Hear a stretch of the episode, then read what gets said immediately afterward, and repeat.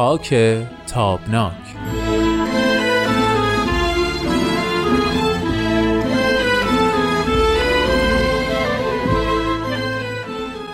دوستای خوبم، همراهان صمیمی، وقت شما بخیر. خیلی خیلی خوش آمدید به دومین قسمت از مجموعه برنامه‌های خاک تابناک. من با امید فراهانی عزیز، همراه صمیمی برنامه، در این مجموعه برنامه‌ها با شما همراه هستیم. این برنامه سعی میکنه که با تحلیل وضعیت امروز ایران چشماندازی رو به آینده این کشور برای ما باز بکنه. لطفاً با ما همراه باشید.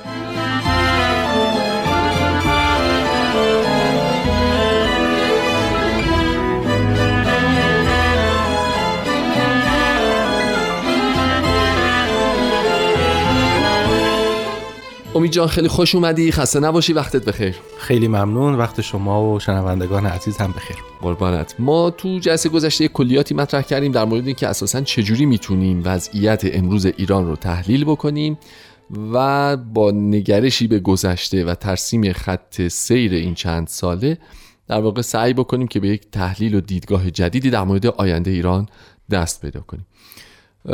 اولا که خیلی ممنونم از مشارکت تو این بحث. دوستای خیلی زیادی ایمیل زدن به برنامه ما و خیلی ابراز خوشنودی کردن از به قول معروف افتتاح این بحث و این صحبت. امیدواریم که بحث به خوبی پیش بره و همه دوستانمون هم بتونن استفاده بکنن. نکته دیگه اینه که برای ورود به بحث من فکر کردم که خب ما از نقد وضع موجود طبیعتاً باید شروع بکنیم دیگه. حالا با توجه به وضع اقتصادی این روزهای مردم ایران و مشکلاتی که وجود داره و گرفتاری هایی که مردم با اون دست به گریبان هستن و بحران های یکی پشت سر دیگری، فکرم شاید بد نباشه که بحث رو از بررسی وضعیت اقتصادی ایران شروع بکنیم، اگرچه که قبلا پرچم صلح و هر دوتا بالا بردیم که هیچ کدوم اقتصاددان نیستیم طبیعتاً، ولی شاید این سوژه و این موضوع در واقع بیشتر قابلیت بحث رو ایجاد بکنه و از طرفی برای شنونده هامون هم جذاب تر باشه. اگه موافق باشی از بحث اقتصادی شروع میکنیم. فی الواقع مشکلات اقتصادی، یعنی مشکلاتی که در نظام اقتصادی به وجود میاد، دو تا منشأ داره. درسته. یک منشأ جهله، یعنی اقتصاد یک استلزاماتی داره که این الزامات رو بزرگان اقتصاد میدانند، پیش بینی میکنند، ذکر میکنند، راه حلاشو مطرح میکنند و حتی میخوام بگم که در یک قدم بالاتر خیلی وقتها اقتصاد از ریشه های ایدئولوژی چون تغذیه میکنه، یه وقتایی ما میبینیم که مشکلات اقتصادی برمیگرده به مشکلات ایدئولوژیک، در واقع در سازمان، در نهاد. مثلا شما میبینید که در یک مملکتی که ایدئولوژی مثلا فرض بفرمایید که کاپیتالیستی در جریان هست، ما با یک تیپ مشکلات اقتصادی روبروییم. بله. و در مثلا فرض بفرمایید کشورهایی که در سابق ایدئولوژی کمونیستی داشتن، مثلا فرض بفرمایید با موضوع بی‌انگیزگی، بله، یه مدل اقتصادی موضوع با مشکلات دیگه، در واقع اینها ربطی به عمل کرده خرد آدم‌ها نداره، به خود این... اقتصاد هم ربطی نداره. بعد اینها... اقتصاد بله. آری از اینها است. در واقع اقتصاد اینجا یک تابعه است از ایدئولوژی. آفرین، اون نگرش. خب در یک شکل دیگری از مشکلات اقتصادی ما با بحث فرد و اخلاق فردی سر و کار داریم. یعنی شما میبینید که مشکلات موجود اقتصادی تابع از تئوری های اقتصادی نیستند، حتی تابع از ایدئولوژی حاکم بر اقتصاد هم ممکنه نباشن، تابعی هستن از مثلا فرض بفرمایید که وضعیت اخلاق عمومی جامعه. کاملا درست میگی. اگه درست متوجه شو بشم، یعنی یه بحث بحث پیاده سازی نظام اقتصادیه، یه بحث هم اینه که حالا چه کسانی باید این اقتصاد رو اجرا بکنن و دستور دستورالعمل‌هاشو بنویسن و پیاده سازیش بکنن. درسته؟ به نوعی بله. حالا من میخوام یه سوال بکنم. ببین ما تو حوزه اول یعنی اون بحثی که داشتیم گفتیم که اقتصاد رو وصل میکنن به نگرش‌های مختلف ایدئولوژیک یا درست. سیاسی درسته؟ درست. من فکر میکنم که ما تو همین حوزه از حداقل سی و خورده ای سال پیش به این طرف چندین و چند مشکل داریم. یعنی اینکه اولا تکلیفمون روشن نیست که اقتصادمون میخواد چه جور اقتصادی باشه. یه ضرب المثل معروف میگن اوایل انقلاب ما قصد داشتیم که آمریکا بشیم به عنوان یک کشور پیشرفته صنعتی و اقتصادی. بعد فکر کردیم که خب اقتصاد آمریکا که بعد از یه مدتی بد شد و دیگه طرد شد و دیگه بعد کنار میرفت، آلمان جایگزین شد. بعد یه چند سالی گذشت دیدیم که نه، آلمان هم بالاخره غربیه و مثل بقیه داره فکر میکنه و اسلحه میده به اون طرف و اینا. فکر کردیم خب ژاپن ایده خیلی خوبیه، ژاپن هم هست شد، کره جنوبی شد، حالا کره جنوبی هم هست شده. الان در واقع ما به یه جایی رسیدیم که مثلا ترکیه و اندونزی و سنگاپور و اینا مثلا شاید ایده‌مون شده باشن. میخوام ببینم که آیا ما این خط سیر اقتصادی رو هم حتی حفظ کردیم، یعنی از مثلا سی و خورده سال، چهل سال، پنجاه سال پیش به این ور داریم یک نظام و یک مکتب. چون ببین ایدئولوژی اسلامی تو این کشور همواره بوده دیگه، از سالهای سال قبل این ایدئولوژی وجود داشت. ولی آیا مسیر اقتصاد هم همونطوری یکسان و یک روش پیش اومده یا هی نوسان داشته، هی بالا پایین شده؟ ببینید ماجرا اینه که ایدئولوژی ها با خودشون نظام اقتصادی لزوما نمیارن. بله. یعنی الان ما شاید تو دنیا چندین و چند ساختار ایدئولوژیک داشته باشیم. بله بله. خب اما شاید ما دوتا ساختار اقتصادی بیشتر نداریم تو دنیا. یعنی ما یا ساختار اقتصادی سوسیالیستی داریم یا ساختار اقتصادی کاپیتالیستی. ما الان نظامی نداریم که خارج از این دوتا. ممکنه که بعضی از اینها یک کمی با اون یکی تفاوت طبعا. یعنی ما در مثلا زیر مجموعه نظام‌های کاپیتالیستی سرمایه‌داری، حالا مثلا یک کمی این با یک با اون یکی یه ذره در جزئیات تفاوت داره، اما ماهیتاً هر دوشون مثلا فرض بفرمایید نظام اقتصادی آلمان بله. با نظام اقتصادی امریکا هر دو کاپیتالیستی هستند، مبتنی بر مثلا فرض بفرمایید که بازار آزاد هستند. اما آره خب حالا در یه جزئیاتی یه خورده امریکا با آلمان تفاوت داره. خب نکته مهم اینه که ما الان در ایران کدوم یکی از اینها هستیم. چند سال پیش من همراه یکی از دوستانم که ایرانی نبود رفتیم ایران. تو راه تو هواپیما که داشتیم میرفتیم این دوست ما گفتش که قاعدتاً نظام اقتصادی ایران باید که سوسیالیستی باشه. بله. گفتم که نه چرا؟ گفتش که خب معمولاً ایدئالیسم انقلابی میطلبه که نظام اقتصادی سوسیالیستی باشه. یعنی انقلاب از کجا برمیاد؟ آها. از توده هایی برمیاد که اینها معترضند به وضعیت اقتصادیشون. آفرین. یعنی بر... نگرشش رو فعل انقلابه، رو فعل انقلابه. در واقع انقلاب با خودش یک جور سوسیالیسم رو میاره, میاره. خب از بعد اقتصادی طبعا من انتظار دارم که وقتی وارد ایران میشم با یک فضای سوسیالیستی روبرو بشم. گفتم که نه اینطوری نیست. گفت یعنی میگی کاپیتالیستیه؟ آها. گفتم نه, نه. اونم اینطوری نیست. نیست. وقتی هواپیما نشست خیلی اتفاق جالبی افتاد. من میگم برای اینکه قضیه رو هیجان انگیزتر بکنیم اگه بذاری چند ثانیه استراحت بدیم بعد دوباره برگردیم ببینیم که چه اتفاق جالبی افتاد. باز برمیگردیم. مرسی.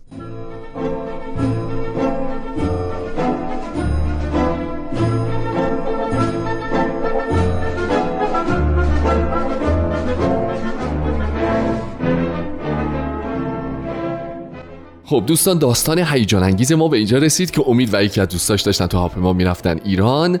اون آدم فکر کرد که چون انقلاب اتفاق افتاده بعد نظام اقتصادی ایران سوسیالیستی باشه.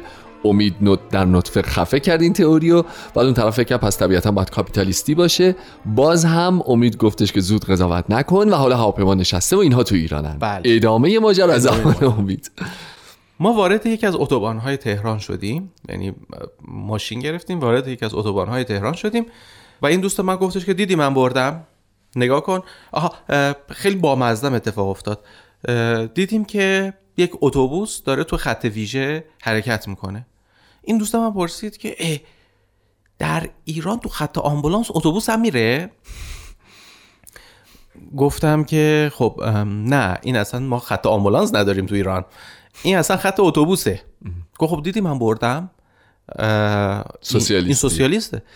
شما میایید خیابون رو به سه قسمت تقسیم میکنی، دو سومشو میذاری واسه همه، یک سومشو میذاری واسه اتوبوسی که معمولا کی ازش استفاده میکنه؟ طبقه کارگر استفاده میکنه، طبقه فرودست جامعه. این یعنی سوسیالیسم. گفتم زود قضاوت نکن. باز دیدی وقتی اومدیم به بالاهای شهر، به نزدیکی‌های تقاطع پارکوی و خیابون پهلوی رسیدیم، این دوست ما دید که در همون مسیر باریک که حالا از اون کنار اتوبوس داره رد میشه و باقی ماشین ها این طرفن، پر از پورشه، لکسوس، مرسدس بنز، بی ام وی مدل بالا مدل بالا و این تناقض برای اون دوست من هم خیلی عجیب بود که چطور ممکنه شما هم سوسیالیسم رو دارید هم کاپیتالیسم رو. دقیقاً. فی الواقع باید پذیرفت که ما هیچ کدومش رو نداریم. دقیقاً. هیچ کدوم رو نداریم. هیچ واقع. کدوم رو نداریم. ما معتقدیم، ما که خیر، در واقع سردمداران اقتصاد در ایران معتقدن که یک نظام اقتصادی رو دارن بنیانگذاری میکنن که نه کاپیتالیستی است نه سوسیالیستی، اما فی الواقع عناصر بد کاپیتالیسم و عناصر بد سوسیالیسم رو در خودش داره, داره. و مشکل از اینجا شروع میشه. دقیقاً. مضاف این که به نظرم باید به اینها اضافه بکنیم که هیچ بدمون نمیاد که یه فرصتی دست بده توی یه دوره مثلا چهار ساله یا هشت ساله چرخو دوباره سعی بکنیم از نو اختراع از بکنیم. از نو اختراع بکنیم. یعنی ببین ماجرا میدونی چیه؟ ماجرا اینه که کاپیتالیسم خیلی هوس انگیزه. درسته. هم درآمد توش داره، دقیقاً. هم زرق و برق توش داره، ثروت داره، راحتی داره. و به خاطر حسد به خاطر حسد نه به خاطر هرسی که در نظام کاپیتالیستی موجوده، چرخ اقتصاد تندتر میچرخه. بله. خب اما نظام سوسیالیستی واسه رأی آوردن و برای مشروعیت جایگاه بهتری داره. بله. یعنی تو اگر دغدغه مشروعیت مردمی داری و خودت رو هم اتفاقا میخوای که انسانی ساده‌زیست و مردم مدار و خدایی نشون بدی، نظام سوسیالیستی بیشتر کارتو را میندازه. در نتیجه تو میای از هر کدوم یک عناصری رو انتخاب میکنی. تا اینجای کار برام مشکل ندارم. دو تا مشکل به وجود میاد. مشکل اول اینه که تو انتخابی که میکنی باید خوبا رو انتخاب بکنی نه بدا رو. مشکل دوم مشکل جدی‌تره و اون اینه که تو چجوری میخوای خیس و خشک رو با هم دیگه ترفیق بکنی، چطوری میخوایی شب آفتابی داشته باشی. درسته. تو نمیتونی این کار رو بکنی مگر اینکه بیا یک نظام اقتصادی تعریف بکنی. این هم کار هر کسی نیست. نیست نه و شدنی هم نیست به همین راحتی. یا باید یک آدم، یک مغز بزرگی به اندازه مارکس داشته باشی که بیا یک نظام اقتصادی تعریف بکنی که بعد آخرش هم اونجوری فرو بپاشه. بله.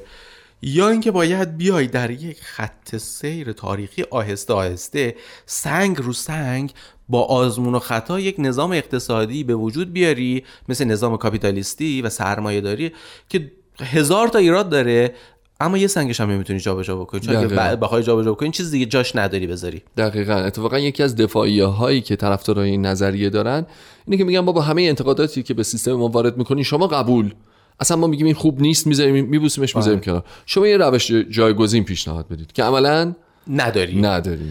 این نکته رو فقط باید بگم و اون این هستش که ببین ما مشکل ساختار رو داریم. قبول.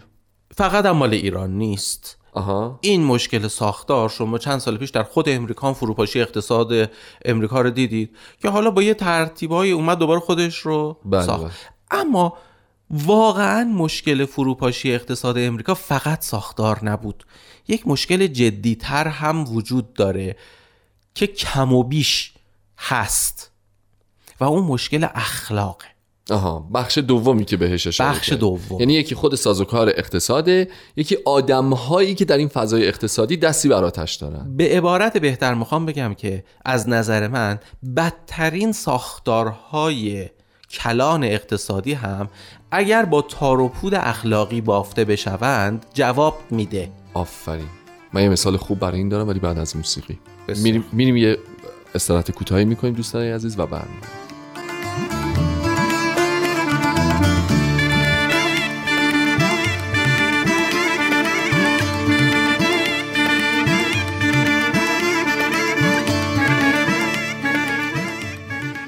خب دوستان عزیز، تا اینجا با امید صحبت کردیم در مورد زیرساخت‌ها و رویه‌های اقتصادی. اشاره شد که رویه اقتصادی واضح و روشنی طبیعتا ما در طی این چند ساله در ایران نداشتیم. اما یه بحثی امید مطرح کرد در مورد اینکه نیروهایی که قراره اون مفاهیم اقتصادی رو به منصه ظهور برسونن و اجرا بکنن هم باید از یک اخلاقی، از یک، حالا من اسمشو میذارم، وارستگی در واقع باید برخوردار باشن که موتور محرک اون ایدئولوژی، اون اندیشه یا اون مکتب اقتصادی حداقل باشن. درست گفتم امید؟ بله. خب امید، من با این بحث اتفاقا خیلی به قول معروف حال میکنم، همراه هم و حال میکنم. چند وقت پیش داشتم فکر میکردم، ما برای یه تحقیقی دیدیم که ما در سالهای اولیه انقلاب، خیلی برام جالب بود این فضا، ببین چقدر تفاوت وجود داره. ما در سالهای اولیه انقلاب به دلیل تحولات سیاسی که اتفاق افتاد همه کارخونه ها خوابیدن، درست؟ پس تولید رفت بیرون. بله. فروش نفت از یه سالی به بعد متوقف شد، با شروع جنگ و اجماع جهانی علیه ایران فروش نفت هم تعطیل شد. تولید نداریم، صادرات نفت که بزرگترین درآمد کشور نداریم، فرار سرمایه از اونور داریم تا دلت بخواد، یعنی آدم‌ها تا جایی که و سرمایه‌دار و سرمایه‌داری که دقیقاً داره پول‌ها رو به هر ترتیبی که شده سعی می‌کنه از اینجا بکنه و ببره، درست؟ در مقابلش چی داریم؟ تورم داریم یک درصد. یعنی ما بین سالهای شصت تا شصت و شش تورممون یک درصده. اقتصادی داریم که حالا ما میتونیم تو اقتصاد سوسیالیستی تقسیم بندیش بکنیم، فضای یکسانسازی عمومی داریم، کوپن برای همه داریم، نمیدونم مواد اولیه مثل کره و برنج و روغن و اینها رو با یک مشقتی که به حال همه ها میدونن تهیه میشه. ولی اون سیستم اقتصادی تو اون شرایط، به علاوه اینکه بعد بهش اضافه بکنیم که بودجه کلانی از مملکت داره میره صرف جنگ میشه. یعنی جنگ شوخی نیست، هر یه دونه فشنگی که داره شلیک میشه کلی هزینه خریدشه. بله. پس ببین ما تو چه چنبره اقتصادی گیر افتادیم تو اون سالها، ولی پروژه با موفقیت تمام پیش میره. یعنی نه چرخ جنگ میخوابه، نه کشور به ورشکستگی میفته، نه تورم لجام گسیخته است، نه یک بار بحث نمونه مثلا از یه جایی سر بیرون میزنه که آقا پرونده فلان اختلاس در فلان بانک، در فلان بیمه، در فلان جاک، اصلا همچین داستانایی نداریم. بعد میایم حالا مثلا بیست سال سی سال میایم جلوتر، میبینیم که اون آدم‌هایی که اون اعتقادات رو داشتن چون از این صحنه کنار رفتن، حالا اعتقاداتشون سست شده، یا اعتقادات سست شده، یا رنگ باخته، یا جاش رو با اسکناس و دلار و اینها عوض کرده، من نمیدونم، یا با برق طلا عوض کرده، هر چیزی. میبینیم چون آدمی وجود نداره که اون پروسه رو پیش ببره، جنگو نداریم ولی صد برابر جنگ کشور بدهکاره، فضای اقتصادی خدا رحمت کنه اون دوره اون دوره رو، تورم آمار رسمیش به چهل و پنج درصد رسیده دیگه، وای به حال فضای واقعیش. خب پس این نشون میده که واقعا ما چشیدیم در طی این چند ساله با گوشت و خون و پوستمون. یعنی پس مهمه که چه کسانی با چه ایدئولوژی هایی و اعتقاداتی حالا پشت این سنگر وای میسن و دفاع میکنن، میگن آقا ما این اقتصاد رو میخوایم پیادهش بکنیم، میخوایم عملیش بکنیم. درسته؟ ببین من همه حرف شما رو در یک جمله جمع میکنم و اون بحران فرهنگیه.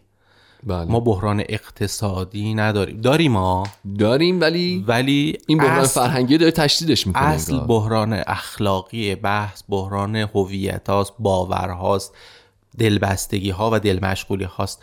این چیزیه که باید که اجازه بدی الان راجبش صحبت نکنیم. بله. و بگذاریم برای جلسه بعد در یه فرصت بازتری و جلسات بعد.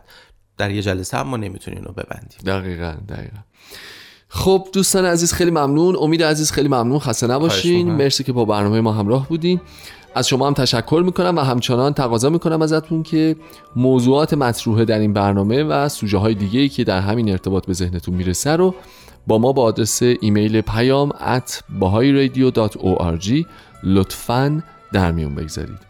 با شما خداحافظی میکنیم به اتفاق تا هفته آینده. بدرود و خدا نگهدار.